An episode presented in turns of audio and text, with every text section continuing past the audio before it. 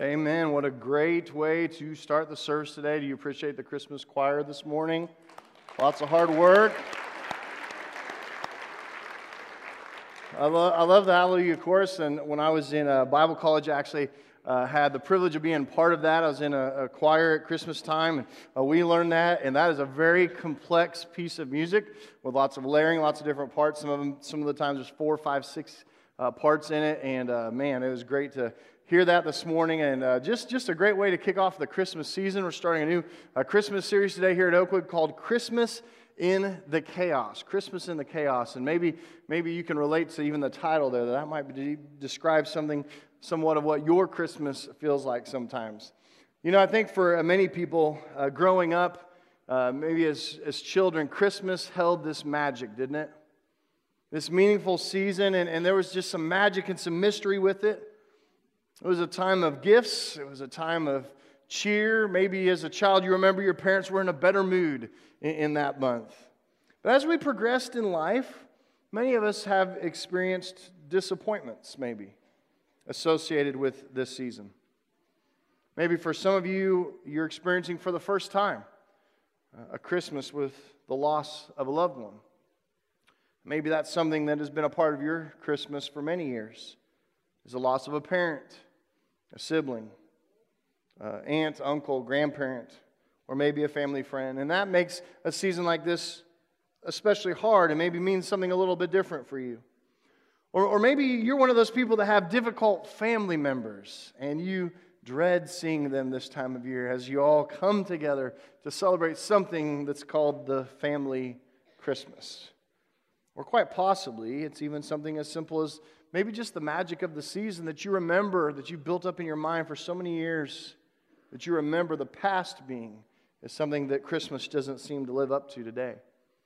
And you might experience something called disappointment around Christmas time. And there's some good news here because you're not alone in that. In fact, I think all of us at some point experience a disappointment around Christmas time. And in the Christmas story, it seems that every single person was touched. That was touched by Jesus' birth, by all the events that surrounded that. They dealt with some kind of hardship or some type of disappointment in their own way. And yet on the other side of that disappointment, a great miracle happened. A great miracle that brought great hope and peace and even joy to a special season. And today's we're beginning this four-part series called Christmas in the Chaos. Over the next four weeks, we're going to read the entire Christmas story together. And we're going to examine each of the major characters in the narrative. And we're going to look at what did they have to endure to get to Christmas. And hopefully, we'll begin to see ourselves in these stories, as well as see opportunities for some of us with our own difficulties at Christmas time. And today we're going to be looking at the beginnings of the Christmas story in three passages. The first one is Mary's pregnancy being announced.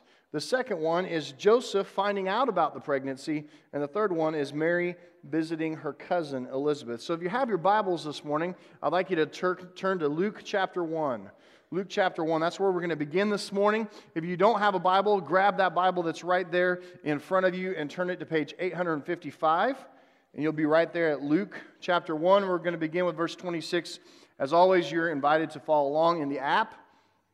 And uh, Oakwood app has all of the uh, scriptures and uh, all of the uh, sermon notes in that. So Luke chapter one, beginning with verse twenty-six, says this.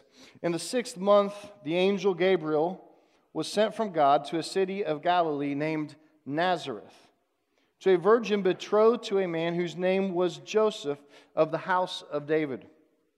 And the virgin's name was Mary. And he came to her and he said this, "Greetings, O favored one, the Lord is with you." But she was greatly troubled at the saying and tried to discern what sort of greeting this might be. And the angel said to her, "Do not be afraid, Mary, for you have found favor with God. And behold, you will conceive in your womb and bear a son, and you shall call his name Jesus. He will be great and will be called the Son of the Most High. And the Lord God will give to him the throne of his father David, and he will reign over the house of Jacob forever. And of his kingdom there will be no end." And Mary said to the angel, How will this be, since I am a virgin? And the angel answered her, The Holy Spirit will come upon you, and the power of the Most High will overshadow you. Therefore, the child to be born will be called Holy, the Son of God. And behold, your relative Elizabeth, in her old age, has also conceived a son. And this is the sixth month with her who has been called barren. For nothing will be impossible with God. And Mary said, Behold, I'm a servant of the Lord. Let it be to me according to your word. And the angel departed from her. One of the first things I want us to learn this morning from uh, these Christmas narratives is that disappointments are opportunities to worship. Disappointments are opportunities to worship. Let me explain what I mean by that. You see, Mary's response to her pregnancy was a little surprising if you look down at verse thirty-eight. Even though her whole life seemed to be turned upside down, she responded at the end with pure faith and pure obedience. In verse thirty-eight, she said, Behold, I am a servant of the Lord. And Scripture gives us that obedient response. But I think she may have had her moments, her moments of doubt. Do you pick up on maybe a little bit of hesitancy, maybe a little bit of questioning with some of her responses in the earlier parts of the passage, like verse twenty-nine? When an angel appears and says, hey, you're greatly favored. And it says, she was greatly troubled. In verse thirty-four, when she actually questions the angel and says, well, how will this be since I am a virgin? You see, her life was forever changed. Her future, her relational status, her reputation in the community, they all now seem to hang in the balance. But she accepted this situation. But she didn't stop there. To her acceptance of the circumstances that the angel had presented to her, she also added faith. Faith that God would see her through. And because she added faith to her circumstances, that turned into gratitude. You think when you're given this kind of information how you might respond. I mean, what are people really going to think around town when you go around telling people, hey, I'm pregnant by the Holy Spirit? Maybe some of you can imagine your teenage daughter coming to you with that kind of news. What would you respond when your daughter comes to you and says, hey, I'm pregnant with a child from the Holy Spirit, an angel told me, and you're like, yeah, right. How do you think that her parents responded? How do you think that Joseph would respond? We're going to read about that in just a minute. You can understand that this was a situation that was quite serious. And yet she got to choose how she would respond to it. And in her response at the end was worship. Skip down to verse forty-six in Luke chapter one there. You see this, this Mary's song of praise. We, we have referred to it for years called the Magnificat. And Mary said this, My soul magnifies the Lord, and my spirit rejoices in God my Savior. For he has looked on the humble estate of his servant. For behold, from now on all generations will call me blessed. For he who is mighty has done great things for me, and holy is his name. And his mercy is for those who fear him from generation to generation. He has shown strength with his arm. He has scattered the proud in the thoughts of their hearts.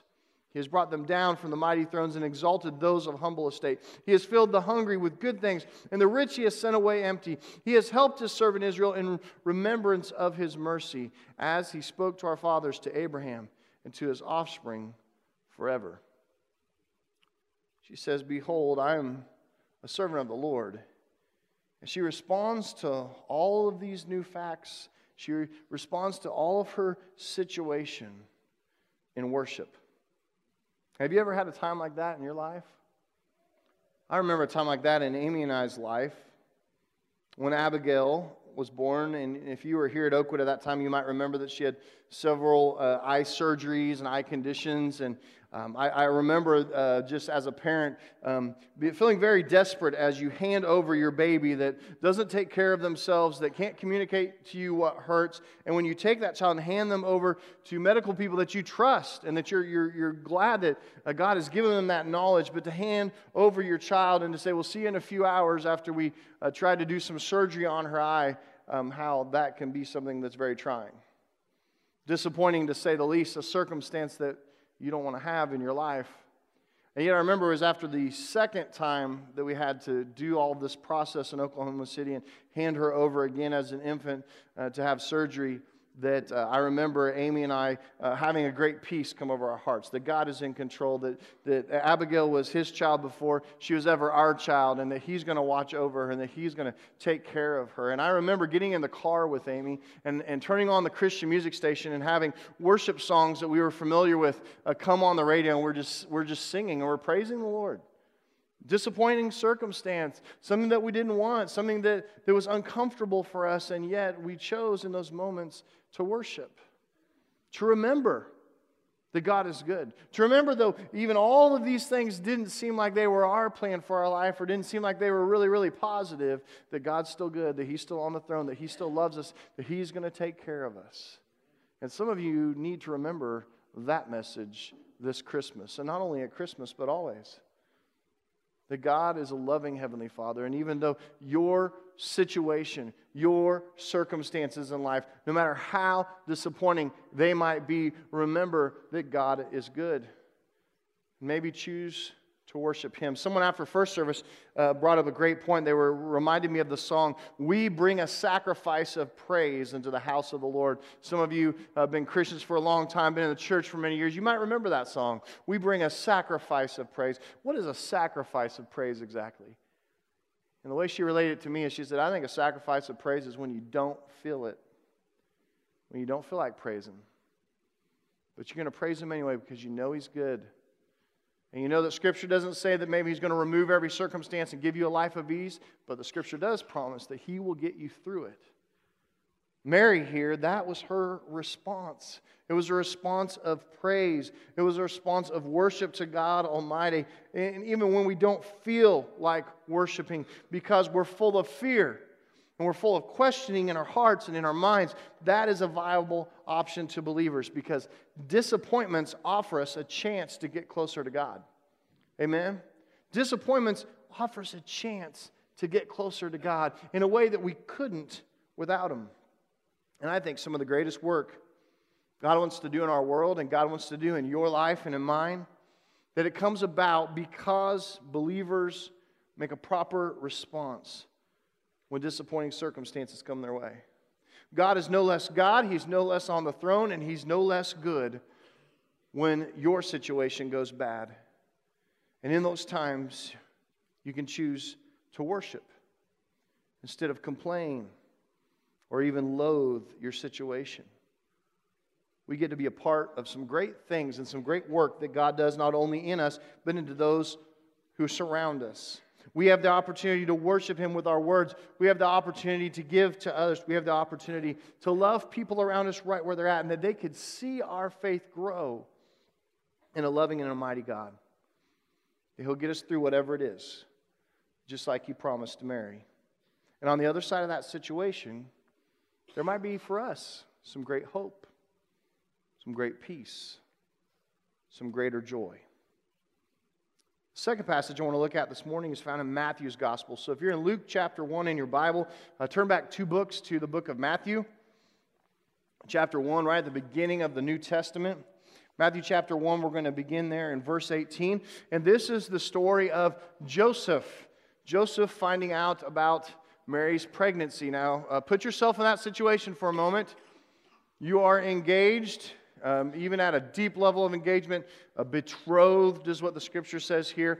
Uh, the way it was in that culture uh, was that this, the parents had already talked. I mean, this was pretty much a done deal. They just had not consummated the marriage. They had not lived together, uh, but they are in a betrothal period, and that means they're absolutely dedicated to one another, that, that they're going to be married um, and come together very, very soon. And then here we are, Matthew one eighteen.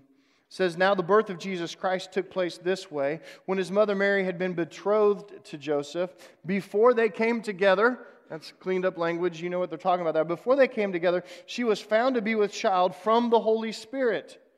And her husband Joseph, being a just man, and unwilling to put her to shame, resolved to divorce her quietly." Well, let's pause there for a minute. Being a just man, being a man with hopes and dreams and being a, a man who had his life planned out. He had a great career as a carpenter. Uh, he was uh, coming into a, a time where it seemed like all of his hopes and all of his dreams were finally coming together. You know, he, he's going to have uh, Mary, who he, he loves, and take uh, take her to be his wife, and and, and he is in purity, uh, pursued this the way God intended, um, and everything is going great. And then he finds out that she's pregnant. I wonder how that conversation went when Mary comes and says, "Hey, Joseph, so an angel of the Lord appeared to me and told me that I'm I'm pregnant, and I know now physically I can I can feel the changes going on in my body. I'm I'm pregnant, and but I'm pregnant by the Holy Spirit. And I want you to know that." And of course, Joseph, probably like Mary's parents and everyone else in Nazareth, just said, "Yeah, right." And he was a just man, and I believe he loved Mary. And he said, "You know what? I It's ruining my life. I'm not going to go forward with this, but I, I love her. I'm not going to drag her name through the mud. She's got enough in this this village of Nazareth. She's going to have a hard enough time. I'm just going to divorce her quietly. I'm just going to break this thing off." And then in verse twenty it says, "But as he considered these things, these thoughts, behold, an angel of the Lord appeared to him in a dream, saying this, 'Joseph, son of David, do not fear to take Mary as your wife. For that which is conceived in her is from the Holy Spirit. And she will bear a son, and you shall call his name Jesus, for he will save his people from their sins.' And all this took place to fulfill what the Lord had spoken by the prophet. 'Behold, the virgin shall conceive and bear a son, and they shall call his name Emmanuel,' which means God with us. When Joseph woke up from his sleep, he did as the angel of the Lord commanded him. And he took his wife, but knew her not until she had given birth to a son. And he called his name Jesus." The second part of the Christmas story, the second thing that I want us to get out of this this morning is that disappointments are opportunities to trust God more. Disappointments are opportunities to trust God even more. Joseph discovered his fiancée is pregnant. The only rational explanation that he could come up with was that she had dishonored him and had dishonored their promise to be married. That she had been with another man. And he had lived this godly life. He had been pure up to this point, and things were going so good. But then the news came. It seemed to derail his future. And it would have been natural to take the easy way out. He could have dragged her through the mud, broke off the engagement. That was actually his right under Jewish law. And even when the angel of the, of the Lord appeared to Joseph and told him this was God's plan, it didn't change the reality that everyone outside of the situation was going to be looking at it one way. Everyone in Nazareth and all of even their family was going to look at this one way. I mean, who is really going to believe that the Holy Spirit came upon her and she was going to bear the Son of God? You see, all of his hopes and all of his dreams and all the progress he had made in his life to that point seemed to be dashed. Everything he had dreamed of seemed to be lost. And yet, his response from the passage is that he chooses to trust the Lord. He chooses to trust the way of God. I thought about this in Scripture, and I thought of many characters in the Bible that choose to trust the Lord. It, going back, clear back to Genesis, Genesis chapter twelve, you know the story of Abraham. Abraham is promised a worldwide blessing that all of us are going to be blessed through him, a nation, a people. But God begins that covenant in Genesis chapter twelve, verse one, and he says that Abraham, you're going to leave your father, your people, and the land that you've known your whole life. And you're going to go over here to this other land that I'm going to show you. You'll leave all of your comfort. You'll leave all the plans you had. Everything you thought you knew. You're going to leave that to go over here. And how does Abraham respond? Trust. God says that I will make your name great, and I will make you a blessing, and all of the world will be blessed through you. Even foreshadowing of Jesus to come through the lineage of Abraham, way, way back in Genesis twelve. Do you think Abraham understood that fully? Probably not. But yet he chose to trust the Lord. You think of a, another Bible character. What about another Joseph in the Bible? You remember Joseph, his coat of many colors. His jealous brothers throw him in a pit, sell him to slave traders that are moving to Egypt. He ends up in Egypt as a servant in Potiphar's house. And yet he is so well trusted and is so wise beyond his years that Potiphar elevates him to run his household. And yet Potiphar's wife makes a play for him, makes a false accusation against him, and Joseph loses everything and ends up in prison. Think there was some disappointment in his life, maybe?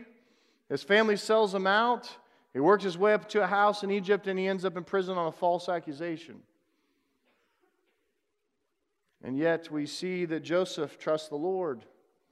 And if you know the rest of the story of Joseph, that he actually works his way up in the government of Egypt to become second in command over all of Egypt. And God does some amazing things in the story of Joseph's life. But when it was bad and when it was tough, he chose to trust.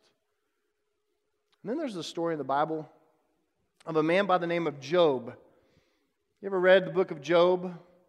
The cycles of dialogue between friends trying to explain God's plan for their life. I mean, you talk about someone who's suffering some disappointment. I mean, all of his kids are gathered at a party. The house collapses and kills all of his kids. He loses his job. He loses his, his, his money. He loses all of his estate. What he's really left with is a nagging wife. And if you read the scripture, you can read it right there. And you wonder, this nagging wife and these three Christian friends trying to give answers. Job, what did you do wrong? Job, was it your sin? Job, what was it? And they're searching for answers. And I love what Job says in uh, chapter twelve or thirteen.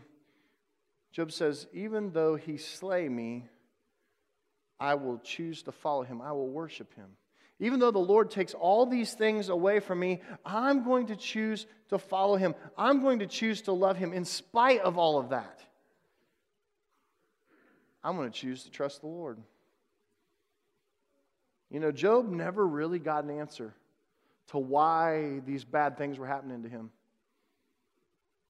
But he did get his life restored toward the end of the book, and he chose to trust the Lord. Trusting God's plan for you at Christmas and really any other time of the year in your life is not letting the outsiders determine your direction. Joseph had to make that choice. You don't let the opinions and the pressures of culture influence, because this needs to be a time where you can be set free to trust the Lord and trust whatever His plan is. Trusting God sometimes means that we trust Him more and capture our runaway minds and our thoughts and our fears and rein them in under the Lordship of Jesus Christ. You know, Joseph in the Christmas story May have, may have felt that all the progress in his life toward a godly marriage was gone. And from an outsider's perspective, it surely looked that way. But we know that it wasn't. We need to trust God's plan for our life. And if we've bought into some outside vision for our life or some pressure from the culture of, oh, this is what your life is supposed to look like, we can actually put a stop to that. A few weeks ago, I mentioned, you know, it's it's why I don't enjoy uh, Facebook, you know, because Facebook a lot of times is fake book. It's fake book because people lie about their lives and try to make them seem better and make you jealous, right? Sometimes same thing with Instagram. It's insta-lie, you know. It, you look at that stuff, it, it leads you to no place good. But we can choose to model our life, not after culture, not after the world, but after God's plan. And even if we feel like, man, the progress I was making, everything that I was working for is then taken away, we can choose to trust the Lord regardless of appearances and regardless of the circumstances, because that's what Joseph did. The next part I want to read is back to Luke's gospel. So if you're in Matthew, now you're going to turn back to Luke, right where we were before. And we're going to be looking at uh, verses thirty-nine through forty-five. Luke one, thirty-nine through forty-five. And this is about Mary and her uh, visit to her cousin Elizabeth. Luke one, beginning with verse thirty-nine, it says this. In those days Mary arose and went with haste, that means she hurried, into the hill country to a town in Judah. And she entered the house of Zechariah, and she greeted Elizabeth. And when Elizabeth heard the greeting of Mary, the baby leaped in her womb, and Elizabeth was filled with the Holy Spirit. And she exclaimed with a loud cry, "Blessed are you among women, and blessed is the fruit of your womb. And why is this granted to me, that the mother of my Lord should come to me? For behold, when the sound of your greeting came to my ears, the baby in my womb leaped for joy. And blessed is she who believed that there would be a fulfillment of what was spoken to her from the Lord." You see, when you read the story of Mary visiting her cousin Elizabeth, it's easy to believe that she had left home maybe to hide out. You know, maybe she was just beginning to show and the changes were happening to her body and she was afraid about what everyone in Nazareth would say. And so she said, you know, maybe maybe, maybe her original plan was, I'm just going to go see my cousin Elizabeth until this whole pregnancy thing is over. But based on geography, based on travel back in this period of time, it's unlikely that Mary was very far along in her pregnancy when she went for this visit. Instead, it's much more likely that she went to visit her cousin because they were experiencing something similar, and she needed a word of encouragement. You see, Elizabeth's pregnancy was also a miraculous event because she who was called barren, and she who was old in age, was also given a son. And then you look down at verse fifty-six in Luke chapter one. It says, "And Mary remained with her about three months and then returned to her home." Mary visiting with Elizabeth, I think, was a source of encouragement to both of them. And disappointments are opportunities to encourage others. Disappointments are opportunities to encourage others. Elizabeth felt her baby in her, in her womb leap for joy. This indicated a very significant moment for both her and for Mary, and that helped to confirm what Mary had indeed heard from the angel. Can you imagine what an encouragement that might be? Sometimes when we go through circumstances that are similar, we can relate to people in a very, very special way. I wonder if you've ever seen this before. You ever seen when former presidents of the United States are on a platform together? And, and, and maybe you've had, you know, the, the current administration with the one that was just passed, the one before them, the one before them. Sometimes maybe four or five terms of the presidency are standing on platform together. And something that I always think is so weird is how almost hateful they can be in elections because they oppose views, they oppose uh, party platforms, um, even morals and values and even core beliefs are completely different. And one party's in power, now the other party's in power, and they've probably said horrible things. I mean, we've heard some of these things, horrible things that they've said to one another. And yet, have you ever noticed when they get on a platform, they shake hands and maybe even pat somebody, maybe even give each other a hug. And it's like there's just some kind of unity that happens with them being there together. You know, it's customary for the outgoing president, when the new president comes in, for him to write a letter and to leave it in the Oval Office in the desk with some words of encouragement and advice for the new president. And I've thought, well, I wonder what that looked like. Obama leaving a note for President Trump. And yet, you may not have had the opportunity to see those two on platform, but it's going to happen. And it's amazing how when those presidents, even though they're opposed views, and they have something in common. There's only a handful of people in the world that know the stress and duress and what that job is really, really like. And because of that common bond, because of that common unity, it's an encouragement to stand on a platform and, and to talk to and have as a resource to, to talk to some of those presidents. Even though their views are opposing and maybe they don't even believe the same thing about some core issues, they have this common bond that they can stand there together and encourage one another. I think that's exactly what happened with Mary in her visit to Elizabeth. Is you have experiences in your life that other people can relate to, but they're unique to you. They're unique to your circumstances. And those experiences create a point of commonality that very few people will understand. You see, disappointments can become opportunities for us to relate to someone in a way that is uncommon for most other people. Similar experiences can often unite even those who are very, very different from each other. You see, sometimes disappointments aren't as much about the way that we feel. They're not as much about the situation and the way that we feel that situation is. Maybe they're actually something God wants us to use to accomplish His purposes. It's why I truly believe in my heart that God never wastes a hurt. Because when you're going through your circumstance, God might be preparing for you to cross paths and encounter someone that has been down that same path. And they need, they need encouragement. They need somebody to tell them that as long as you stay with the Lord, this is going to be okay. You're going to get through this. You're going to be able to withstand this. When we can relate to someone like that in love, that has had a similar experience, we can find great encouragement there. And sometimes you might even be able to become a point of healing for other people, which can ultimately lead them to a deeper relationship and a deeper faith in God as well. You see, we all experience disappointments. Maybe at Christmas, maybe at other times too.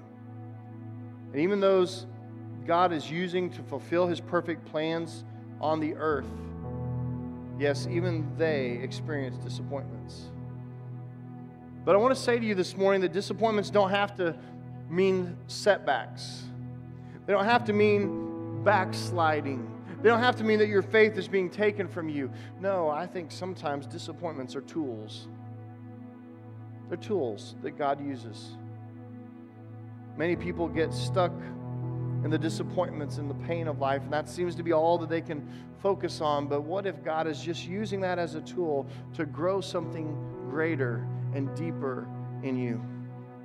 And as believers, we have this opportunity to channel all of those conflicts and troubles and trials and tribulations we go through in life, and to channel them into a bigger purpose when we submit our disappointments to Him. And we do that by worshiping, by trusting in Him, by encouraging others with our own experiences. We not over, we not only overcome the disappointments in life, but we can glorify the Lord. We use disappointments as fuel instead of failure. And I'm sure that as you read the beginnings of this Christmas story, it seemed like there was a lot of failure there. Teenage pregnancy for an unwed mother, a betrothed that wants to walk away from it all. And yet, it's through all of the disappointments. You didn't find failure there. You found hope. You found love. You found joy. And you found peace. When we choose to love, to put our faith in, and to trust the Lord.